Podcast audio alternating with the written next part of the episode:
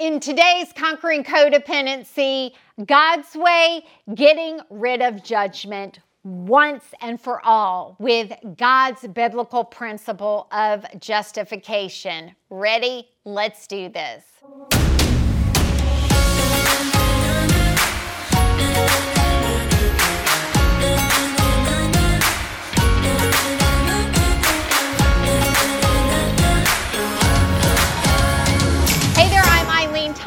Founder of Treasured Ministries, the host of the Live Treasure podcast and of our YouTube channel. Hey, YouTube family, I am so glad to see you. And if this is your first time on our YouTube channel or our podcast, I want to give you a big welcome. You know, inside of this podcast and YouTube channel, what is our jam is teaching freedom from codependency through God dependency. Now, what is codependency? It's really just depending on anything else but God. And for that reason, all Christians at some level will struggle with codependency. But if you have had a past and a history of depending on people for your worth and value and for all sorts of other things, this is your channel. I am not a psychiatrist.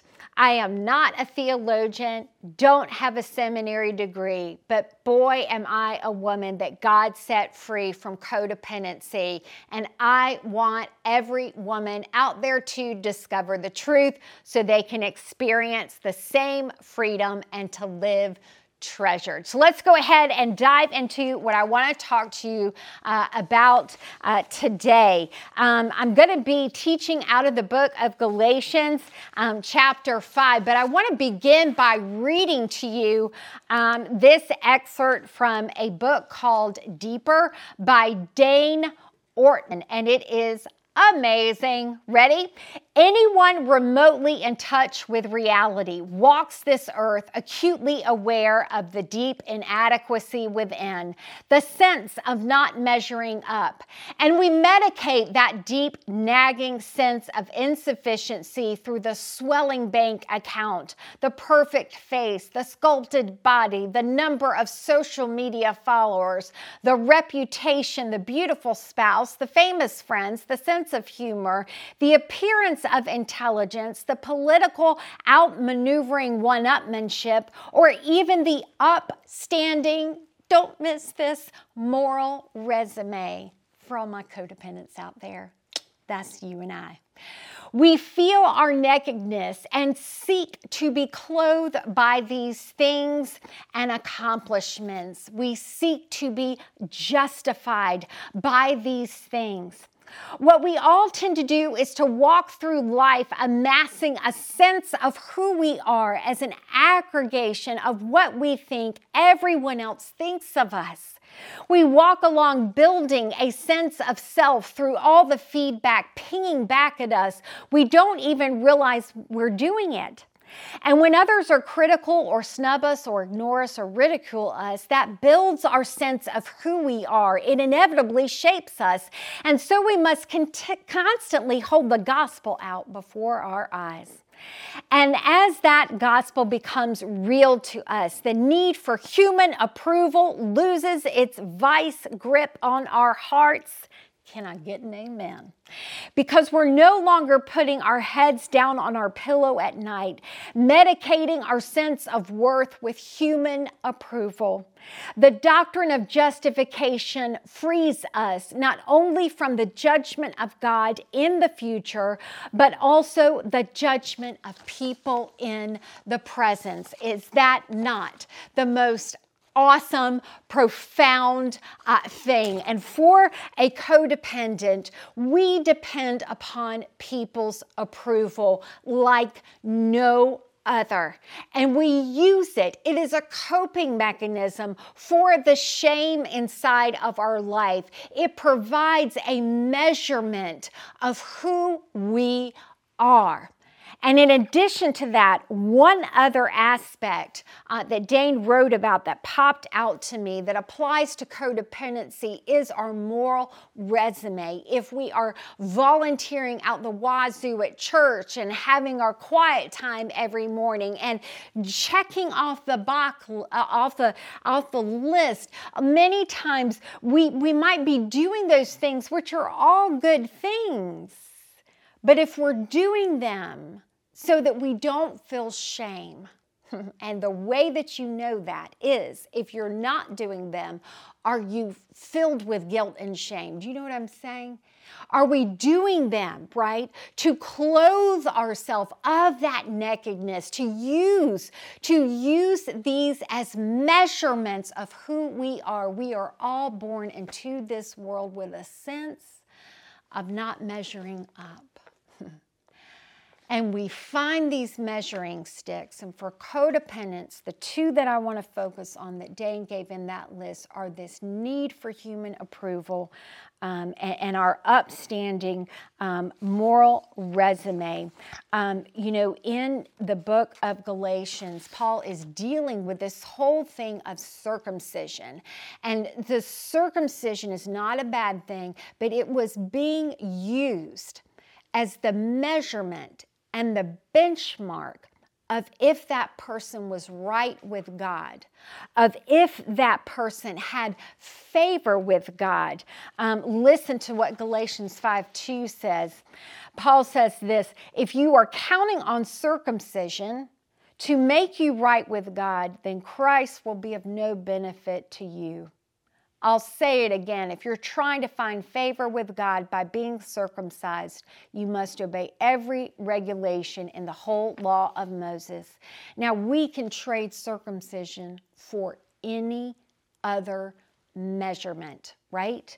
If you're counting on what other people think about you to make you right with God, if you're counting on your moral resume, how many hours you spent in your quiet time to make you right with God, then Christ is of no benefit to you. When you become a Christian, you're free. You are free from the judgment and opinions of others. You are free from ever needing to live up and keep the law perfectly. You already have righteousness because of the cross. You already have favor with God because you are His child, and that's not anything we've done. It's everything that Christ has done for us. See, we're free. But many times, even though we are free, and I know for me, I pulled my codependency coping mechanisms into my Christianity. And so even though I was free from needing other people's approval, I was still tied to it. Galatians 5:1 says this, so Christ has truly set us free. Now make sure that you stay free and don't get yourself tied up again to the law. Now, we can make a man-made law out of anything. I'm a good person if people in church think well about me. It's a law. I'm a good person if I do everything perfectly. It's a law. And there's a different way. And I want to ask you a question.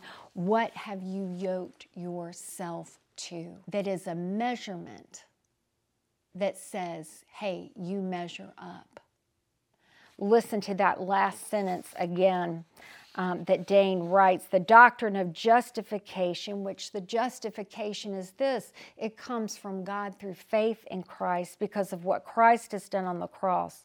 It frees us not only from the judgment of God in the future, but the judgment of people in the present. We are free. Now, Galatians 5:1 says this. It says, so Christ has truly set us free.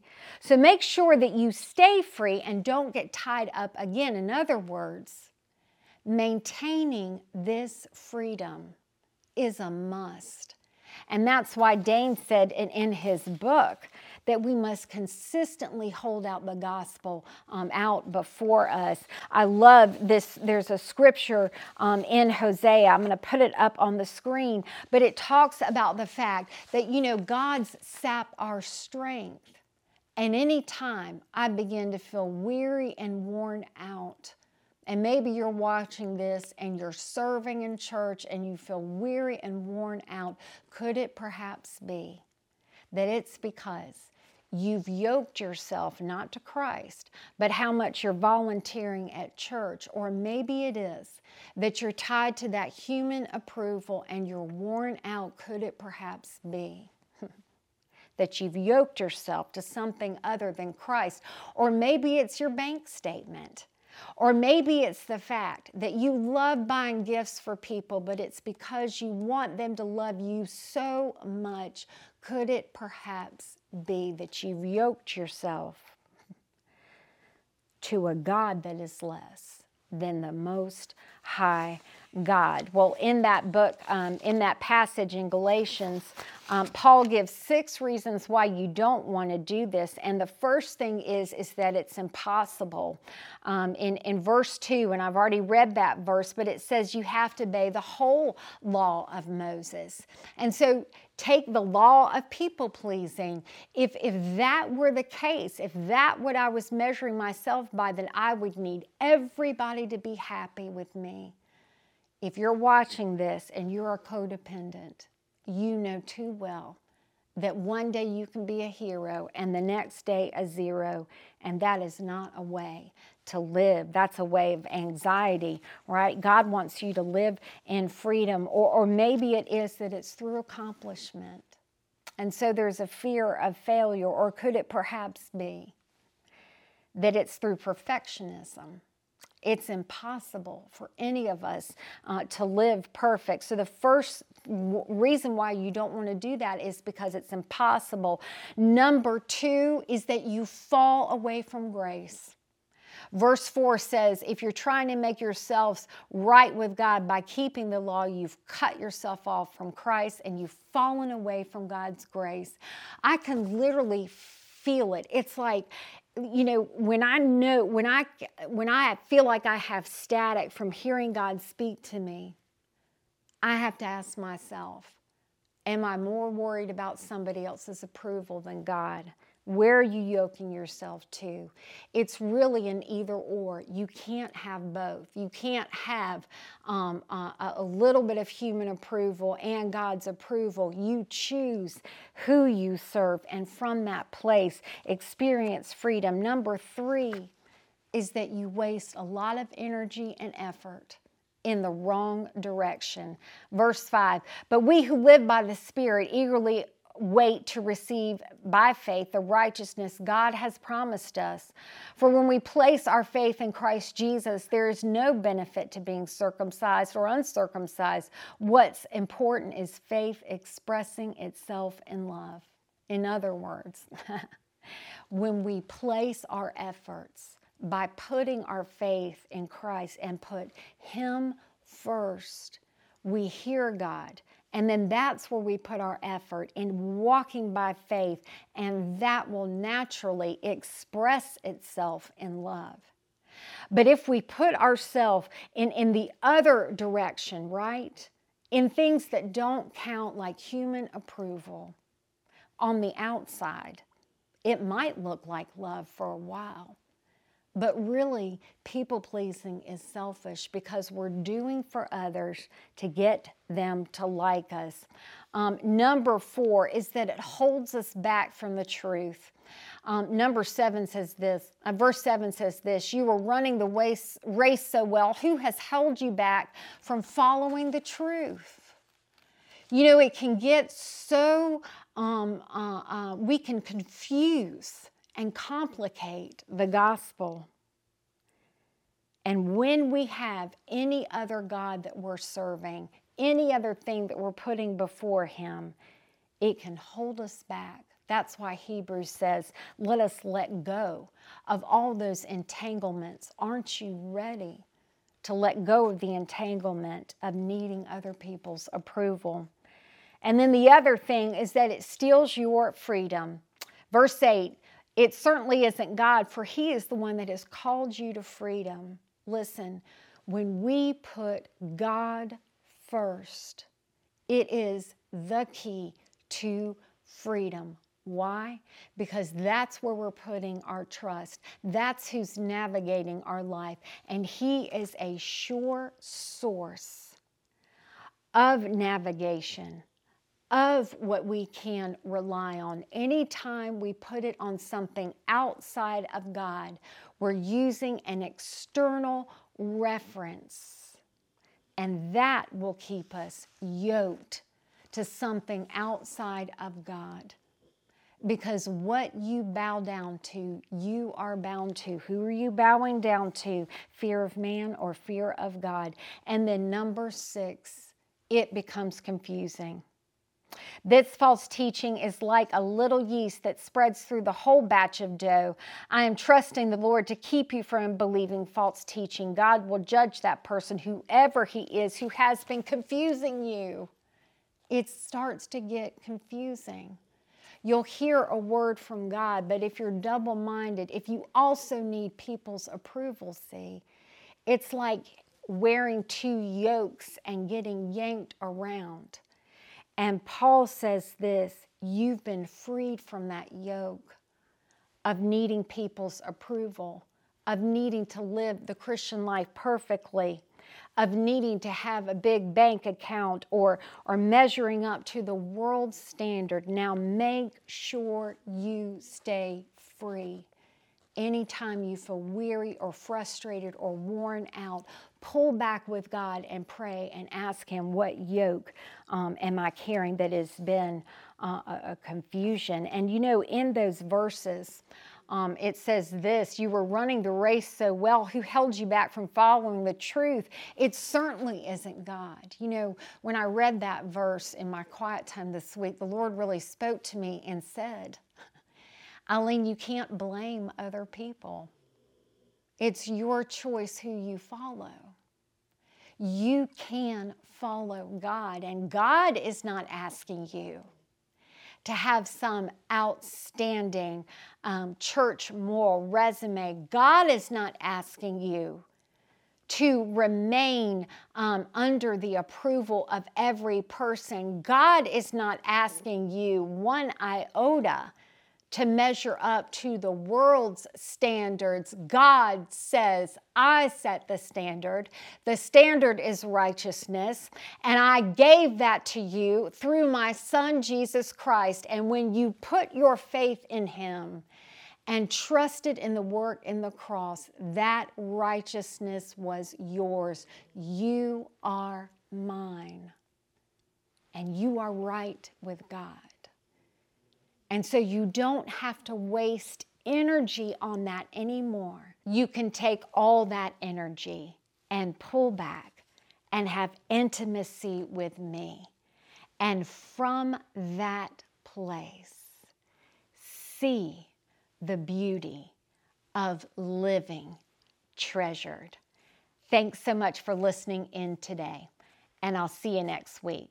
Bye-bye.